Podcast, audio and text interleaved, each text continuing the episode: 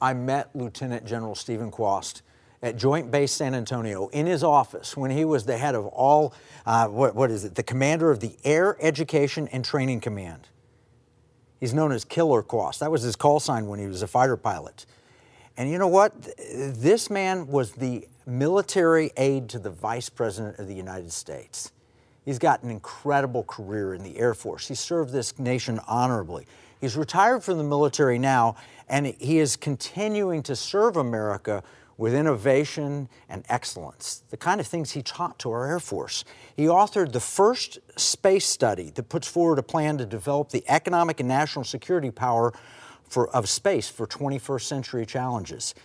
So we've invited General Quast back to the economic war room, and the reason is is this Democrats in Congress are trying to abolish the Space Force. There's a bill. So welcome General Quast back to the economic war room. How are you doing? I'm doing well. Thank you for having me. All right, tell me what's going on. Why are Democrats in Congress trying to kill the Space Force? Well, this happens at every juncture in history. Even uh, in the founding fathers and the Federalist Papers, there was an argument whether we should even have a navy or a standing army. and uh, so I, I, I, have no fear that this effort will fail, but there will always be a component of society that does not understand human nature or history and will want to have no army, no navy, uh, no ability to secure our economy our government or our sovereign soil. And, uh, and, and I would uh, suggest to you that uh, many times it's lobby groups and people with money uh, who have an agenda that animate these small sectors of Congress to try to kill something that is essential for our prosperity, our protection, and uh, for our values. Well, I've got two big concerns. One is because the Space Force was established under President Trump I think there's a lot of never Trumper, I hate the, uh, the former president people that want to push that direction. So I look at some of the names of the list and I see that. But I'm also concerned that some of our um, adversaries, like China, would benefit if we did not have a space force. And I know China's got a massive lobby in Washington.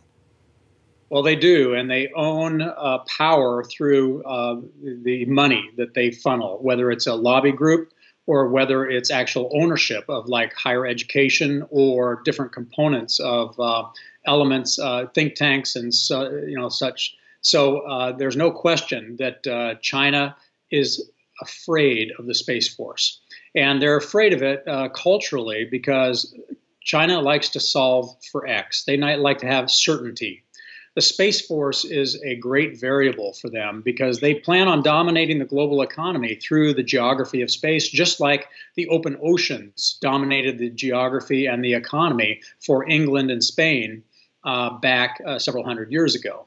So they are doing everything they can to kill a good idea because they are afraid of it and they're afraid of the innovation that could come from the Space Force. Well, one of the advantages of being a dictator like uh, President Xi is you, you get to say, we're going to do this. And in America, we have a, a discussion of ideas and we've got elected representatives, which is massively beneficial in so many ways. But when you can get compromised and infiltrated, I met someone, I think you may know him, Lieutenant Colonel Matthew Lohmeier. I met him at a conference recently. He served in the Space Force. Uh, d- do you recall meeting him? Oh yes, sir. Uh, you know, he was uh, part of the uh, Schriever Scholars, which is a program down in Montgomery, Alabama, when I was the university president for the Air Forces University. He was one of the uh, young men that, that, was selected for that uh, program. We tried to pick the best and brightest in our force and teach them about space, and he was one of them. Oh, he's a great guy. I really enjoyed uh, talking to him. He's uh, suffered some uh, troubles lately because he brought to the attention of the world uh, Marxism that may be appearing in our military. And, and, you know, that's something 20 years ago would have been uncontroversial. No, no, we don't want Marxists in our military. But unfortunately, our military is getting more politicized by the day. It is true. And uh, so there are many layers that we need to work on as a nation. But with regard to Congress in China, uh, it really, those congressional members that are calling for this, uh, it's true. I mean, back, back in the 1400s, you know, nothing is new under the sun. The Chinese had a political party that came into power that built a navy for, uh, you know, and a global uh, shipbuilding commerce. And the next party won the election. And because there was such hatred of the former party, uh, they burnt all the ships to the ground. And that began their 600 year of economic decay that ended in the century of humiliation. And they've never forgotten that. And this is why they don't want our Space Force, because they want to be the only players in space to dominate the economy of the 21st century. So give me a two minute version. Why do we need a Space Force? You got a two minutes. Right. So, for the same reason that Hamilton outlined it in Federalist Papers 23 through 29, if we as a country want to hold on to our values and our economy, we must be able to preserve the peace if somebody on this planet decides to come after us. And space is more powerful than even the open oceans. Think about space, it's right above your head. If you look up right now and you see those clouds, just a few short miles above those clouds is the boundary of space. And that is where China is operating. They will be able to touch us and affect our economy and our security. So the Space Force is called Guardians for a reason. They are here to guard the peace, to keep the peace, and to provide for the common defense. And if they are not there, China will have their way with us because they will be only a few miles over every one of our heads, and they can do anything they want from that distance in the electromagnetic age. Well, it's not just China. Who else is uh, looking to dominate in space? So Russia as well. But China is powerful because of their economic throw weight. They actually have more economic throw weight than America right now, even though we're the number one economy, because of their dictator who can funnel all power and money to one vision. And that vision for China, if people aren't tracking, is the domination of space for the economic power of China that will translate into military and political power. Yeah, well, there's no doubt. We have both uh, risks. We're going to talk about national security and how we may be defenseless if we don't have a space force. That's one aspect. And the second aspect is economics. Uh, those who own uh, space own the economic future of the planet. So, we're going to talk about asteroids, we're going to talk about mining, we're going to talk about ways that you, from space, you know, Star Wars, Star Trek type stuff. But we're going to have to take a break first. And when we come back, we'll talk with General Quast about the national security implications of not having a space force, but the advantages if America participates of maybe demilitarizing space in a unique way. So we'll be back in a minute. General Quast, why, from a national security perspective, is it so important that we have space? Is this just Star Trek and Star Wars type stuff, or are there real national security threats if we don't have space but China is there. Yeah, so I'll remind the, the viewers, uh, you know, imagine uh, if Hitler came to power and America did not have a navy and did not have an air force and did not have an army. How would history have changed? Uh, how would the security of our economy and our prosperity and our values of freedom and liberty and democracy have been defended? Uh, this is essentially what the founding fathers talked about as the need for common defense and for the peacekeeping forces, the forces that keep the peace. And if you study human nature and you study history, the great power competition since the beginning of recorded history, there is one lesson that jumps out at you that is undeniable, and that is if you want peace, then you need to have the strength to hold firm to your values. And if you don't have that capability uh, to, to, to defend to defend your values, you will lose them to somebody else who is willing to use that power.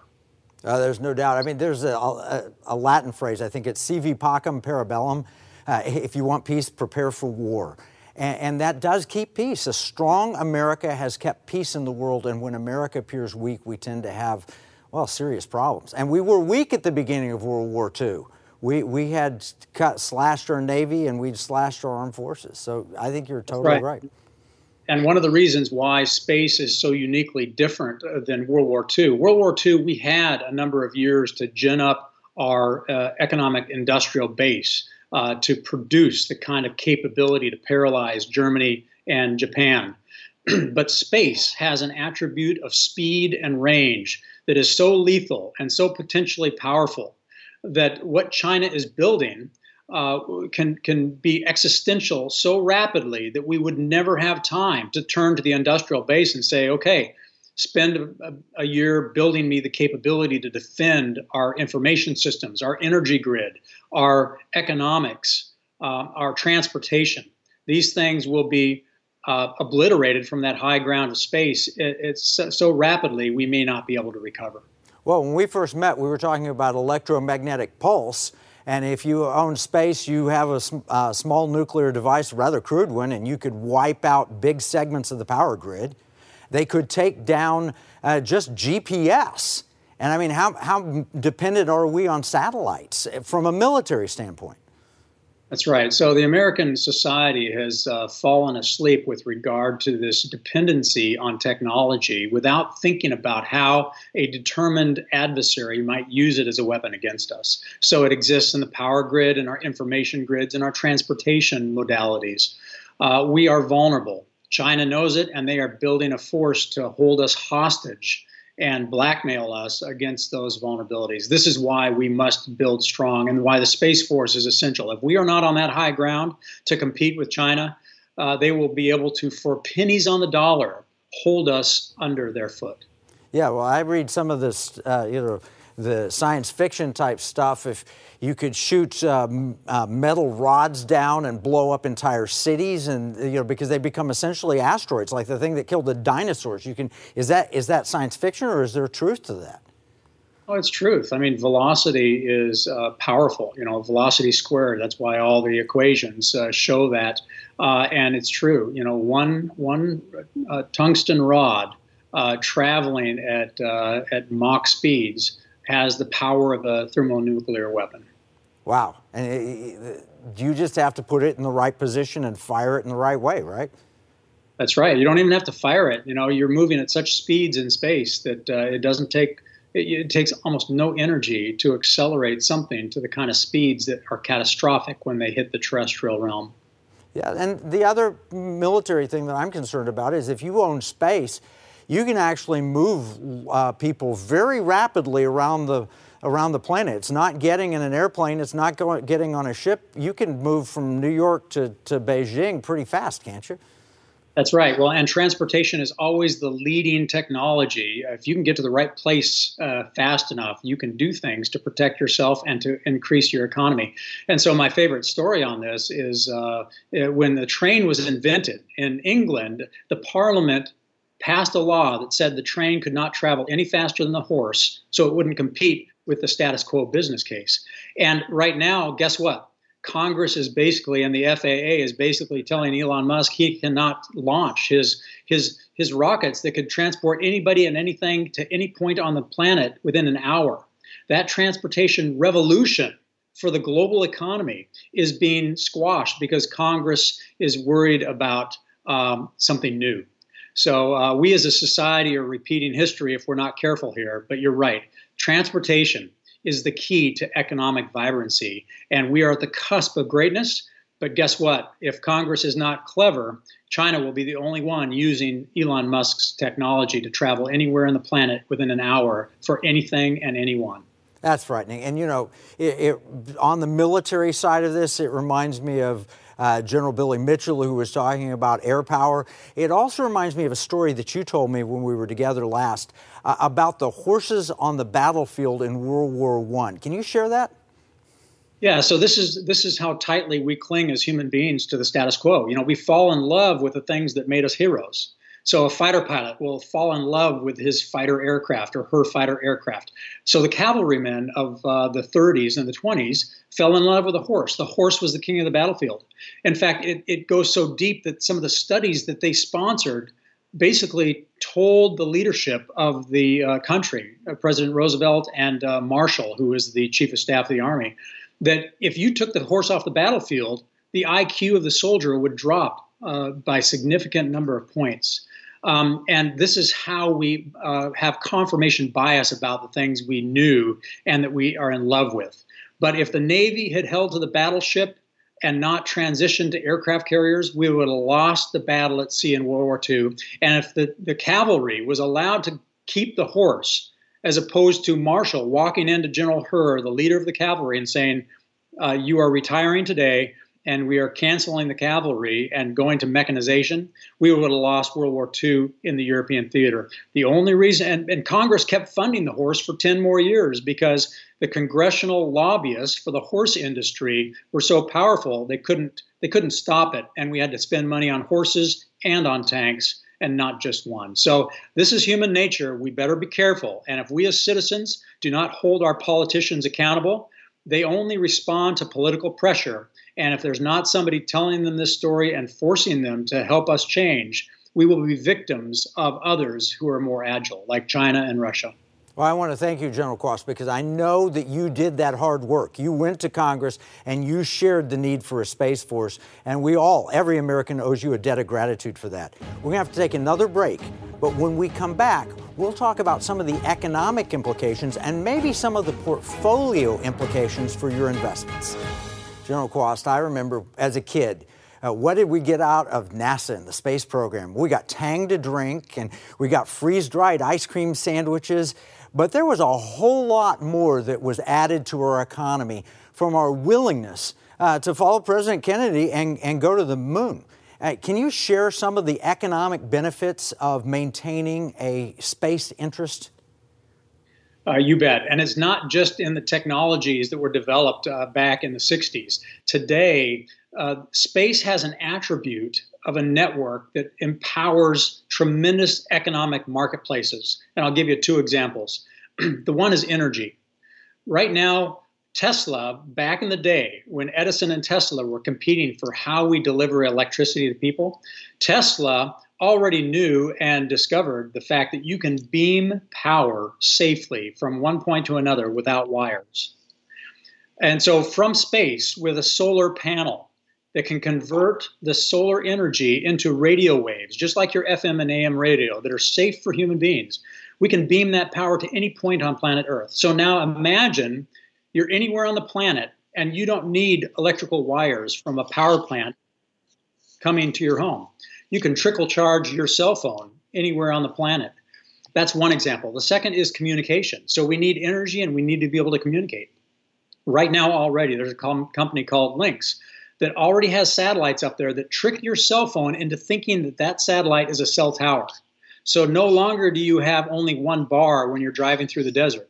No longer are you out of range. You can communicate to anyone from anywhere because every satellite is a cell tower that your phone can connect to and then reconnect to anyone on the planet.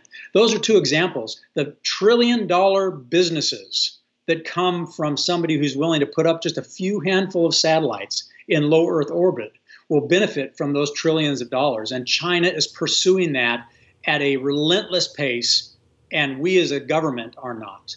No, it's a sad thing because private investors uh, like Elon Musk, they, they see this and they prepare for it. And American ingenuity is better. Our, our system is better in so many ways. Uh, but when you have a determined adversary and a focused intent, you got to work extra hard to keep up.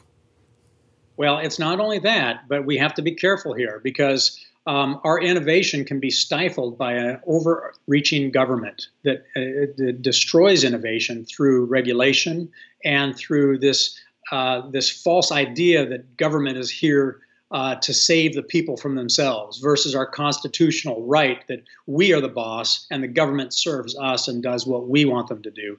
And we have to be careful. China, China with 1.35 billion people and growing, has more geniuses. Uh, you know, has about 100 geniuses for every honor student we have in America. And they are putting the money after these technologies. So we better be careful. We are the most innovative culture on the planet.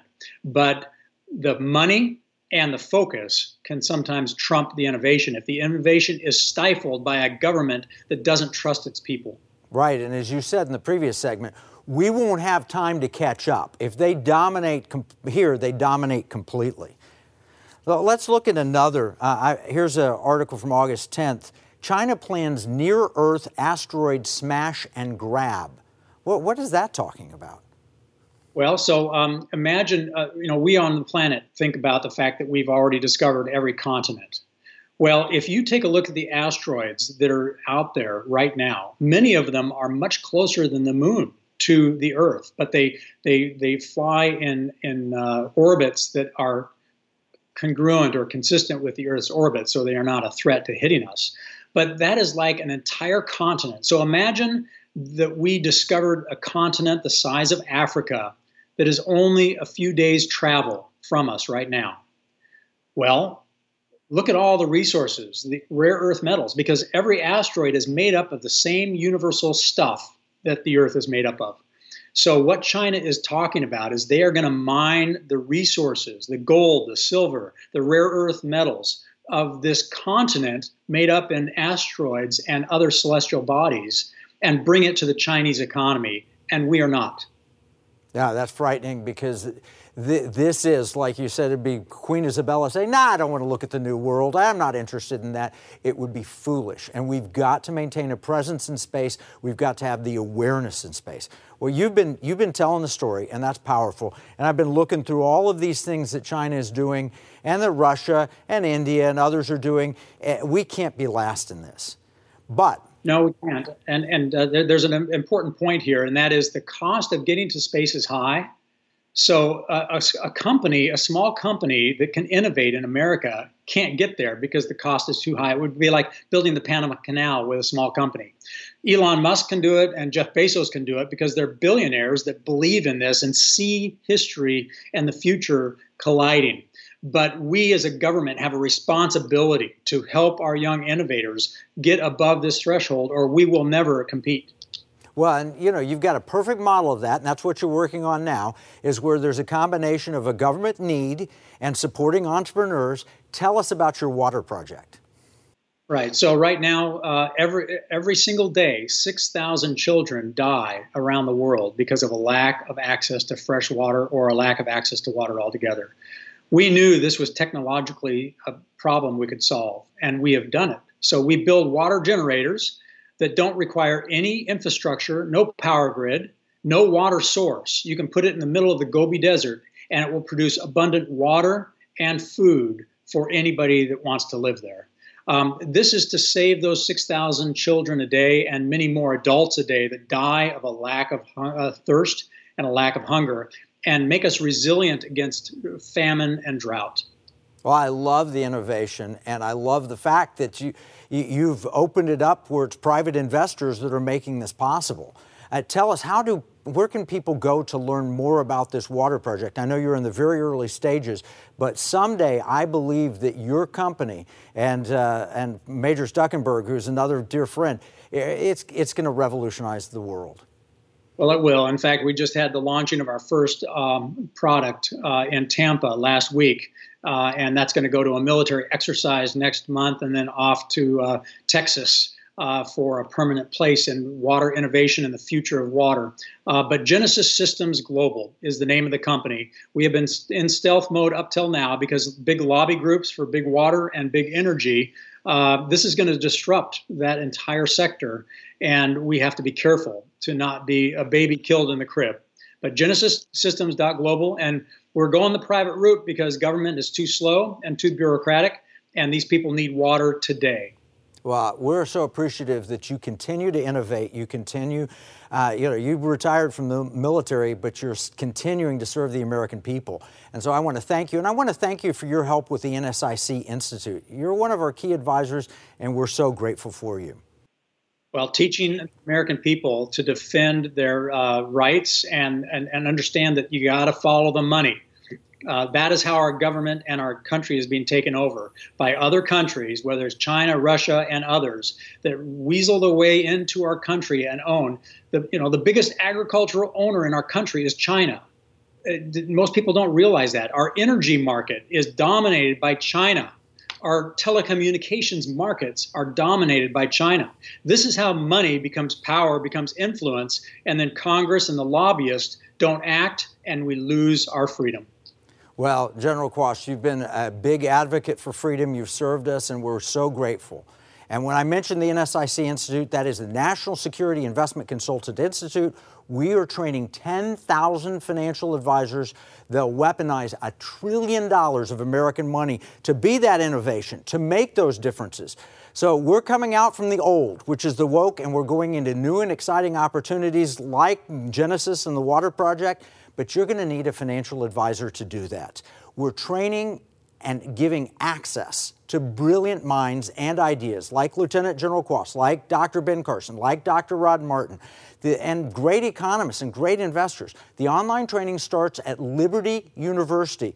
We're going to start with an advisor track, and we'll be adding an on campus track soon, and hopefully out of a campus that we're going to acquire just north of DFW Airport. But we also want to add a client track. So, do you have a financial advisor? You can nominate them for training at economicwarroom.com advisor forward slash advisor.